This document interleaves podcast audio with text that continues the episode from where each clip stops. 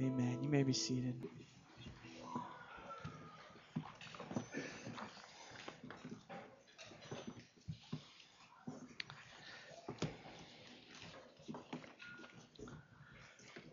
It's good to see everybody this morning.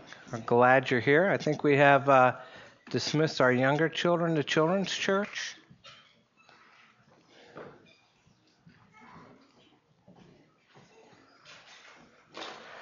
While they're heading out, you want to get out your sermon outline. It says responding to the work of Christ.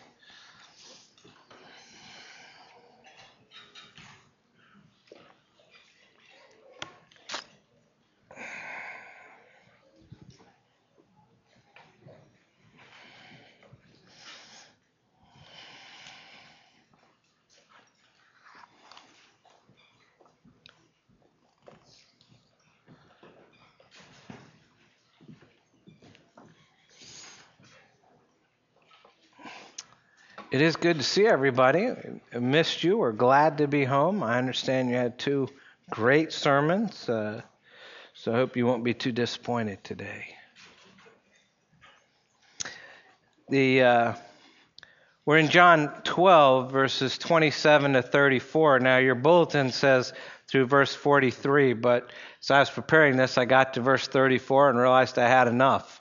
So the rest of it's going to have to come next week. Um, so we'll be going through verse 34 today.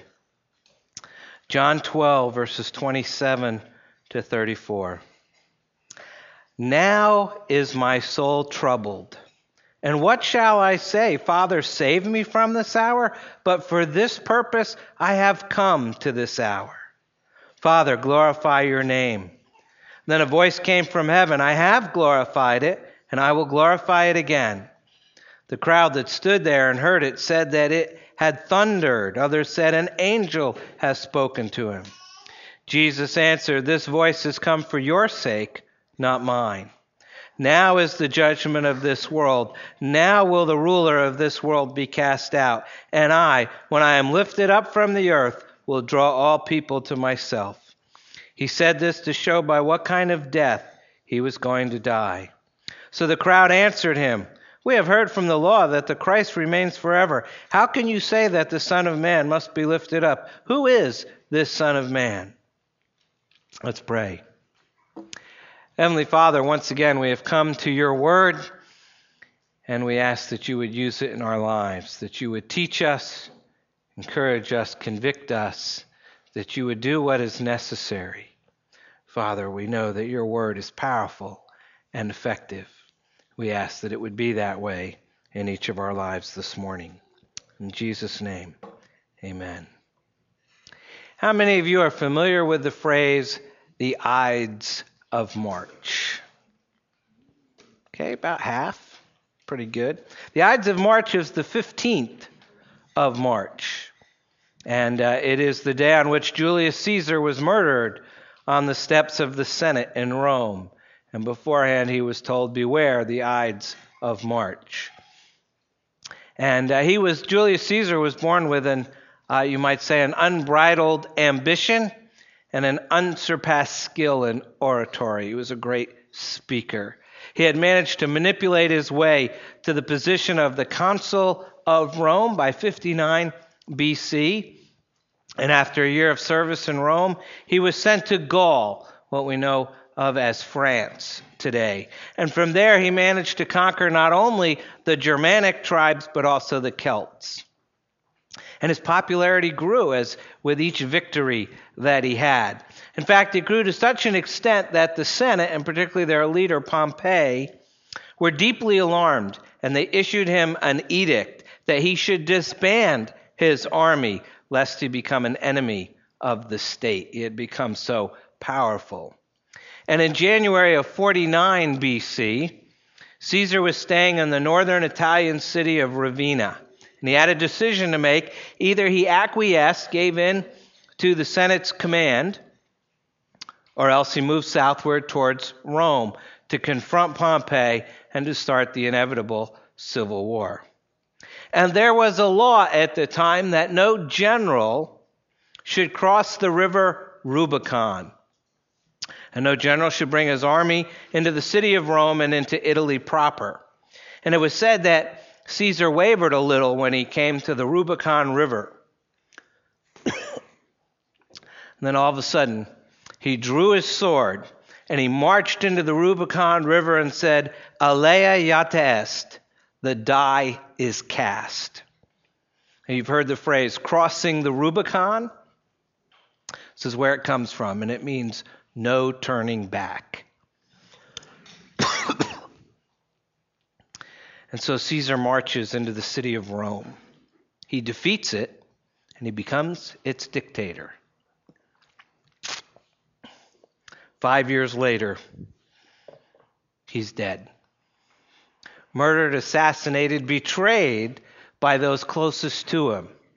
And you can go to Rome today and see the place in the Roman Forum where he was betrayed and assassinated. And his betrayers were among his closest friends and confidants. Why do I bring that up? Because Jesus is doing something very similar here. Because here, in going to Jerusalem, the die is firmly cast. There is no turning back. It is a point of no return. Time for him was running out. The inevitable battle is about to begin. We've come back to John chapter 12. So let's turn to our passage this morning. And I've titled this Responding to the Work of Christ. Because that's what we're going to focus on today is the work of Christ. The first reason we find for responding to the work of Christ is for glorifying God. For glorifying God starting at verse 27. Now is my soul troubled, and what shall I say? Father, save me from this hour. But for this purpose I have come to this hour.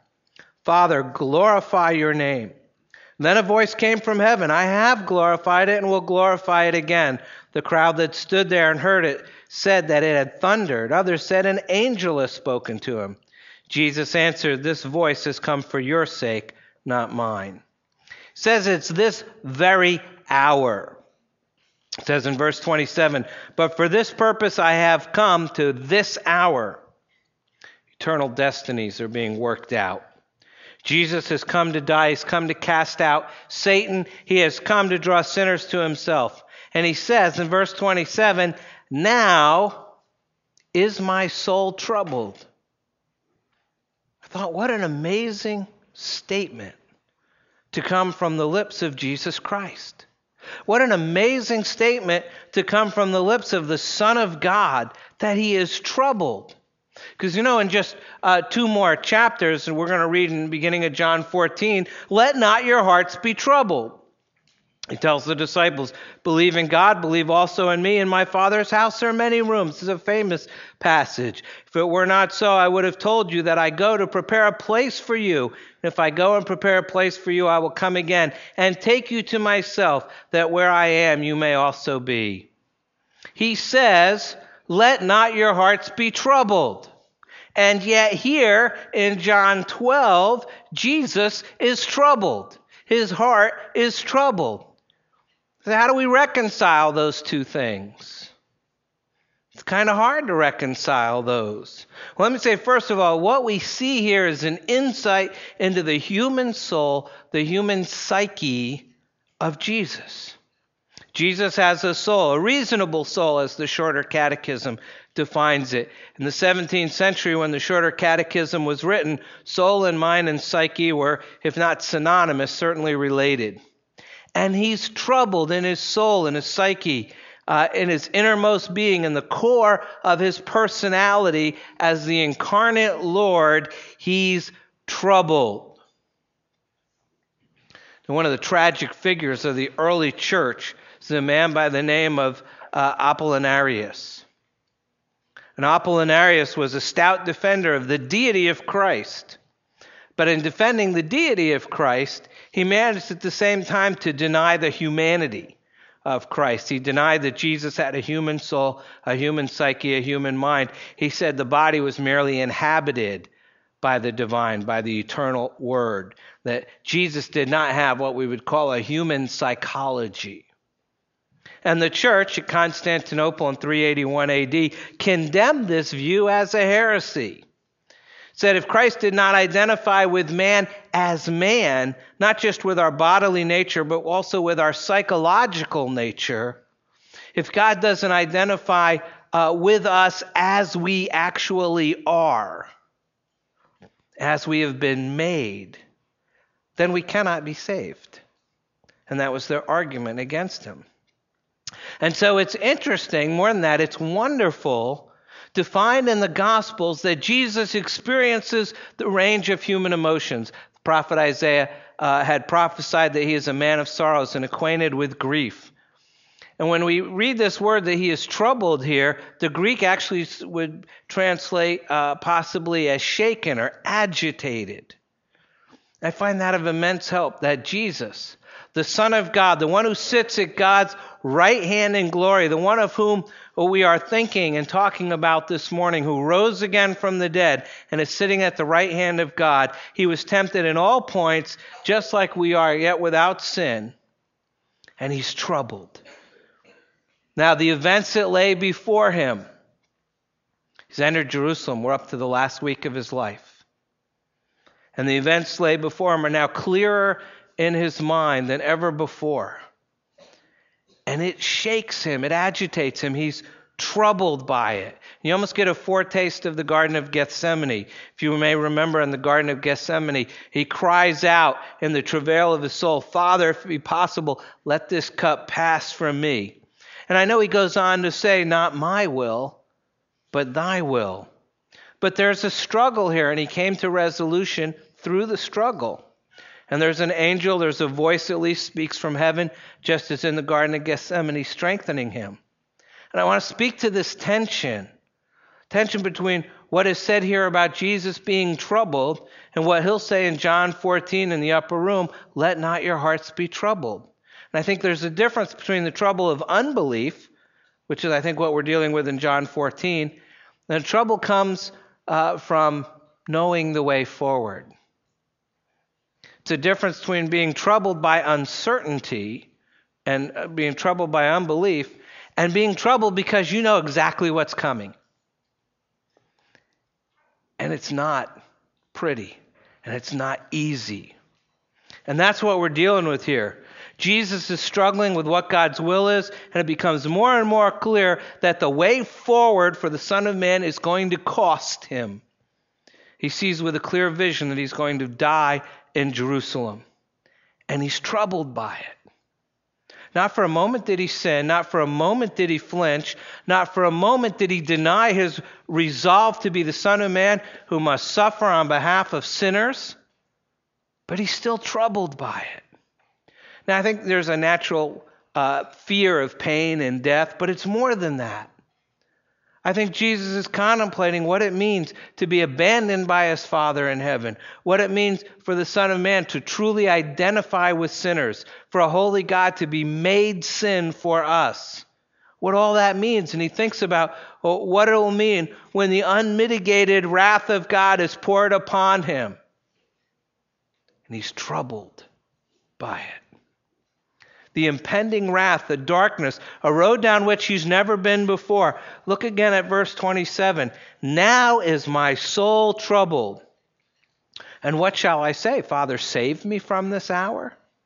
It's a rhetorical question. And I think it's interesting he should utter those words. What shall I say? And I don't want to sentimentalize this, but we can ask this question. Pause here for a minute. Ask yourself Have you ever been there when the unfolding providence of God seems so dark, so horrible, so frightful, and not so much what you know, but what you don't know, where you've never experienced, what you've never gone through, and your soul is troubled, and you're saying words like Jesus is saying here What am I going to say? What am I going to do? Have you ever been in that position? Have you ever sat in that chair? And what lay before Jesus stripped him bare, in a manner of speaking. He's troubled by it. He is the Son of God, the Lord of glory, and his heart is troubled. And ultimately, it's troubled for what he has to do for you and for me. Jesus doesn't have to die on the cross for Jesus. He didn't sin, he has to die for sinners. That's us. And what shall I say? And the answer comes clear as soon as he says it. He's come for the purpose of glorifying the name of God. He says, What shall I say? Father, save me from this hour? No. Jesus knew what he was facing now that his hour had come. He knew he had less than a week to live. He knew it would be filled with pain, with whippings, beatings, spitting, mocking, with thorns in his uh, head and nails in his hands. Remember, Jesus as he knew all this, was fully human. He shared a nature like ours. His first reaction to the pain and agony that lay ahead of him is probably what yours and mine would be, recoiled in horror at the thought. The temptation to pray to his Father to spare him is huge. And we don't really know Jesus unless we realize how great the turmoil, how great the distress was, how great the agony of his soul was, how very real and powerful is the temptation to avoid this hour. John doesn't record Jesus' agony in the Garden of Gethsemane like the other gospel writers do. But yet, here at the very beginning of Holy Week, the agony is there. But praise God, here at the beginning of Holy Week, just as Gethsemane, the outcome is the same. He says, What shall I say? Father, save me from this hour. But for this purpose I have come to this hour. Father, glorify your name. Jesus refuses to give in to the temptation. He refused to ask the Father to spare him from this hour. He went on through to face his hour for you and me as the Son of God who loved me and gave himself for me. But supremely, according to our text, he did it for the glory of his Father. He prayed, Father, glorify your name. He knew that God would be glorified through his death, for his death would open the way for his Father to have mercy on sinners without denying his justice. You understand that? The glory of the Father demanded the death of Jesus. And in the final analysis, when push came to shove, Jesus loved his Father's glory more than his own life. And so he prayed, Father, glorify your name. And the Father confirms the decision of the Son. He shows his approval. Verse 28 A voice came from heaven I have glorified it, and I, will glorify it again. And the voice signified to all who had ears to hear, especially in the crowd, that what lay ahead of Jesus was crucial business, for it would glorify God. And the cross, far from showing the Father abandoning the Son, in reality shows the Father glorifying Himself through Jesus. The Father glorifies himself through the death of his Son and the mercy he extends to sinners through it. The Son is glorified through the cross because it reveals him as one who loves the glory of God more than his own life. And that's the first and primary reason for responding to the work of uh, Christ on the cross because it glorifies the Father. Second reason we respond here uh, to the work of Christ is for exalting Christ, for exalting Christ. Verse 31 Now is the judgment of this world. Now will the ruler of this world be cast out. And I, when I am lifted up from the earth, will draw all people to myself. He said this to show by what kind of death he was going to die. So the crowd answered him, we have heard from the law that the Christ remains forever. How can you say that the Son of Man must be lifted up? Who is this Son of Man? Now, do you notice in verse 31 the repetition of the word now? Now is the judgment of this world. Now will the ruler of this world be cast out. And Jesus is telling us there is something determinative happening right now. As I enter Jerusalem, as I come into the city, something is going to happen that is going to change the world. It's for this event that he'd come.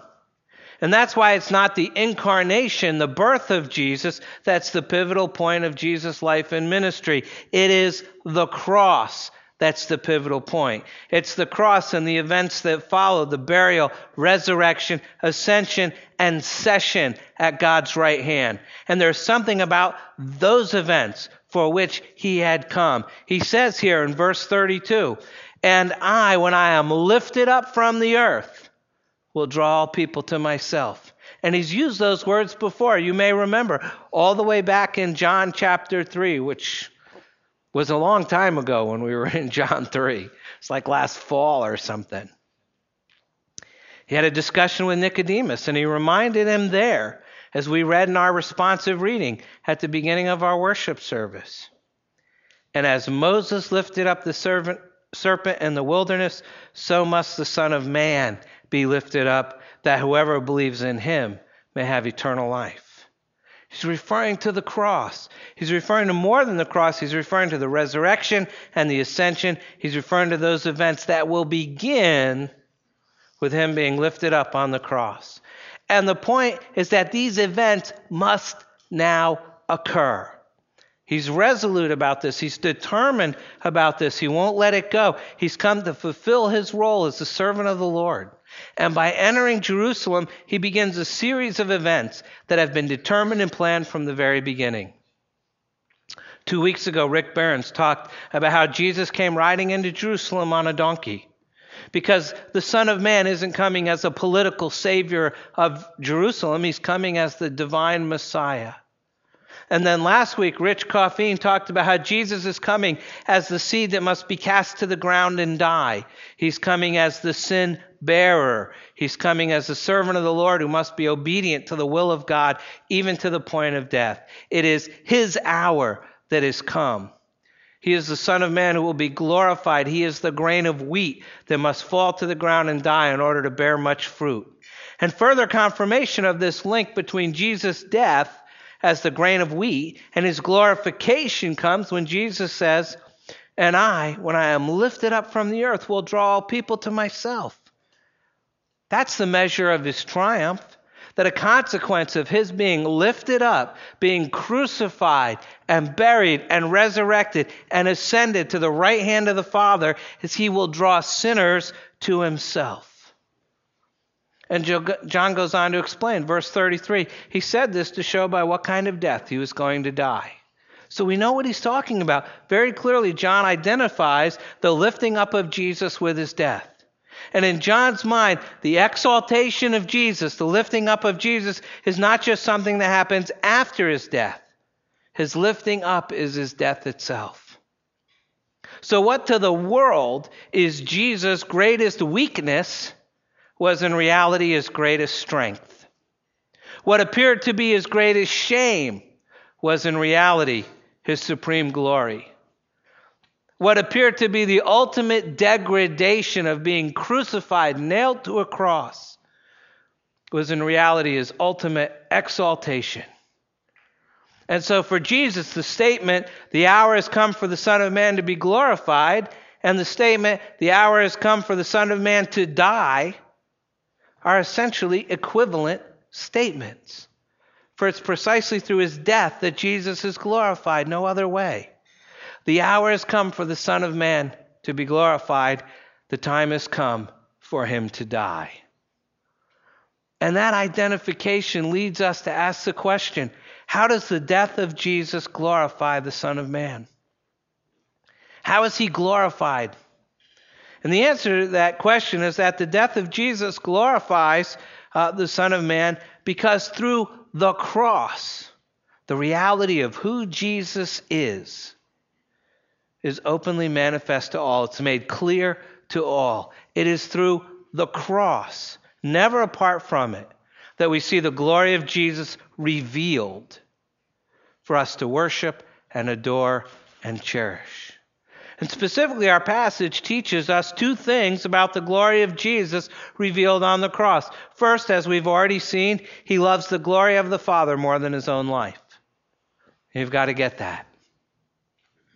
And second, we can see the Son of Man is glorified through the death of Jesus because the cross reveals Jesus as both judge and Savior. Look again at verse 31. Now is the judgment of this world.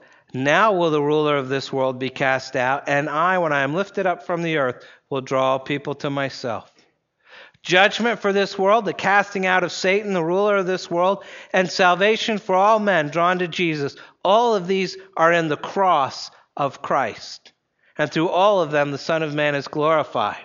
Both mercy and wrath are attributes of the divine character of God. Salvation and judgment are both works of God.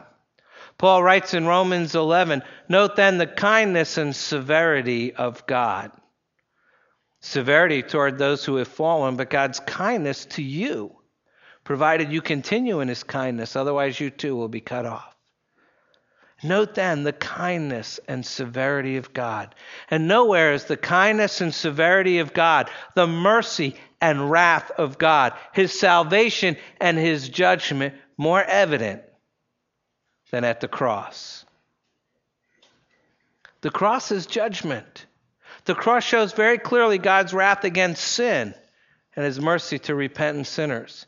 The cross of Christ represents judgment to the world. The Greek word for judgment is krisis, where you get our word crisis. And the cross of Jesus Christ is the supreme crisis of the world, a supreme moment of decision. For it is at the cross that the true state of everyone's heart is laid bare. And the cross demands a response from you and from me, from every person. Will we be drawn to the cross and cherish its mercy? Or will we bristle at the humility and the repentance that's demanded by the cross? And will we add our voices to the throng shouting to crucify him. According to Jesus, this world, under the dominion of Satan, the ruler of this world, will inevitably, inevitably condemn itself by its treatment of the Son of Man. The point's very simple. The cross of Christ is the judgment of the world, and Jesus, exalted and lifted up as the Son of Man on the cross, is the judge. He's already told us that back in John 5. The Father judges no one, but has given all judgment to the Son, that all may honor the Son just as they honor the Father. Whoever does not honor the Son does not honor the Father who sent him. And then uh, John 5:27, God the Father has given God the Son authority to execute judgment because he is the Son of Man. The cross is judgment. But the cross also defeats Satan. There's more here. As the cross represents the judgment of the world, it represents the defeat of Satan. To the world, it would appear just the opposite. It would appear to be the hour of Satan's triumph, his greatest triumph. He's killing the Son of Man. But in the marvelous, uh, inscrutable wisdom of God, the reality is just the opposite. Satan was defeated precisely in what appeared to be the moment of his greatest triumph. And Jesus triumphs precisely at the moment of what would appear to be his greatest defeat. Note the future tense of the word here. It says, Now will the ruler of this world be cast out. There's a process involved. The evil one has not been totally vanquished. That awaits the second coming. But the decisive blow has been dealt. Satan is on the run, a defeated ruler, defeated by the cross, by the Son of Man who was lifted up on the cross. And finally, the cross has the power to draw all people, to draw everyone to Christ. This Christ crucified judges the world. He casts out the rule of the world. But then there's more. We see there's the power of the cross to draw men and women to Jesus Christ for salvation. Verse 32 And I, when I am lifted up from the earth, will draw people to myself. What is this drawing of Jesus? It's the same work of God that Jesus referred to in John 6, also in our responsive reading this morning. No one can come to me unless the Father who sent me draws him, and I will raise him up at the last day. This drawing is the sovereign, initiating, transforming work of God, whereby He freely changes the heart of a person who is dead in trespasses and sin to make him desire to come to Christ. To use a different image, the drawing of Jesus is the divine opening of the eyes of one's heart that were previously blind, so that the glory of Jesus on the cross becomes irresistible. And like iron to a magnet, he's drawn to embrace Christ in repentance and faith. And the point of our passage is not just Jesus talking about what's going to happen to him. It's this heart transformation, this opening of the eyes. The point of our passage is in the cross. Because the cross doesn't just hold out a hypothetical offer of salvation, the cross makes God's people come. The cross draws the elect irresistibly to the Savior, precisely because it has the power to overcome every resistance within the hearts of God's people. All of God's people. And that's how we understand all in verse 32. Jesus isn't saying that he's going to draw every single person to himself. If so, then everybody would be saved. He's saying that on the cross, he will draw to himself all of God's people. Especially in this context, he's emphasizing that all of God's people will include Greeks as well as Jews. And we've seen that before too in John 10. I have other sheep that are not of this fold. I must bring them also, and they will listen to my voice. So there will be one flock, one shepherd. So to sum it all up, this very complex passage that's easy to read and skip over and get on to the good stuff. We see the death of Jesus glorifies the Son of Man because it reveals him for who he truly is. And Jesus is revealed through the cross to be the Son of God who loves his Father's glory more than his own life, who has authority to judge this world, who has power to cast out Satan, and who has the irresistible magnetism to draw all God's people to himself for salvation. This is the glory of the Son of Man that we are to cherish. And this is the pathway to glory that we are to follow. The glorification of Jesus as the Son of Man demands that we, as his disciples, follow him to glory down that same Calvary road. Immediately following Jesus' words about the necessity of the death of a grain of wheat in order to be fruitful, he wrote, last week Rich talked about these verses, John 12, 25, and 26. Whoever loves his life loses it. Whoever hates his life in this world will keep it for eternal life. If anyone serves me, must follow me, and where I am, there will my servant be also. If anyone serves me, the Father will honor him. That's the language of discipleship. It's a language of self denial. It's a language of eternal reward and glory. Jesus is not the only grain of wheat that must fall to the ground and die. And after Jesus has drawn us to himself and borne fruit in our lives, we must die to self in order to bear fruit. And Jesus talks about two kinds of fruit here, two kinds of rewards. Speaks of eternal life verse 25, and speaks of being honored by the Father in verse 26. In each case, the pathway is the same it's the path of self denial. How do you gain eternal life according to verse 25? By hating your life in this world. How do you put yourself in a position to be honored by the Father? By serving Jesus, verse 26. And how do you serve Jesus? By following him so that as his servant you may be where he is and where is Jesus as he speaks these words? He's on his way to the cross. Of course, the fact that the Messiah had to die to accomplish his mission is precisely what creates such confusion and such a scandal in the mind of the people. They had no problem with a king who would lead them in triumph against their enemies, but they're not looking for a redeemer who would die for the sins of the world. They no longer understood their need for such a Messiah. So, in the historical context in which the Lord spoke these words, they amounted to shocking, completely unexpected words. And that's emphasized at the end of our passage, verse 34. They say, We have heard uh, from the law that Christ remains forever. How can you say the Son of Man must be lifted up? Who is the Son of Man? They're asking, in effect, What in the world are you talking about? And from this point on, the doctrine of the cross and our salvation through Christ's death would continue to prove foolishness to the Gentiles and a scandal to the Jews. The Apostle Paul would later put it in 1 Corinthians chapter 1. For Jews demand signs and Greeks seek wisdom, but we preach Christ crucified, a stumbling block to Jews, folly to Gentiles. But to those who are called, both Jews and Greeks, Christ, the power of God and the wisdom of God. For the foolishness of God is wiser than men, and the weakness of God is stronger than men. There's a clear choice to be made here. The cross of Christ is either folly or weakness, or it is the power and wisdom of God, bringing salvation to those who are called. Which is it? It's folly or weakness, or it's power and wisdom. You're about to come to the Lord's table.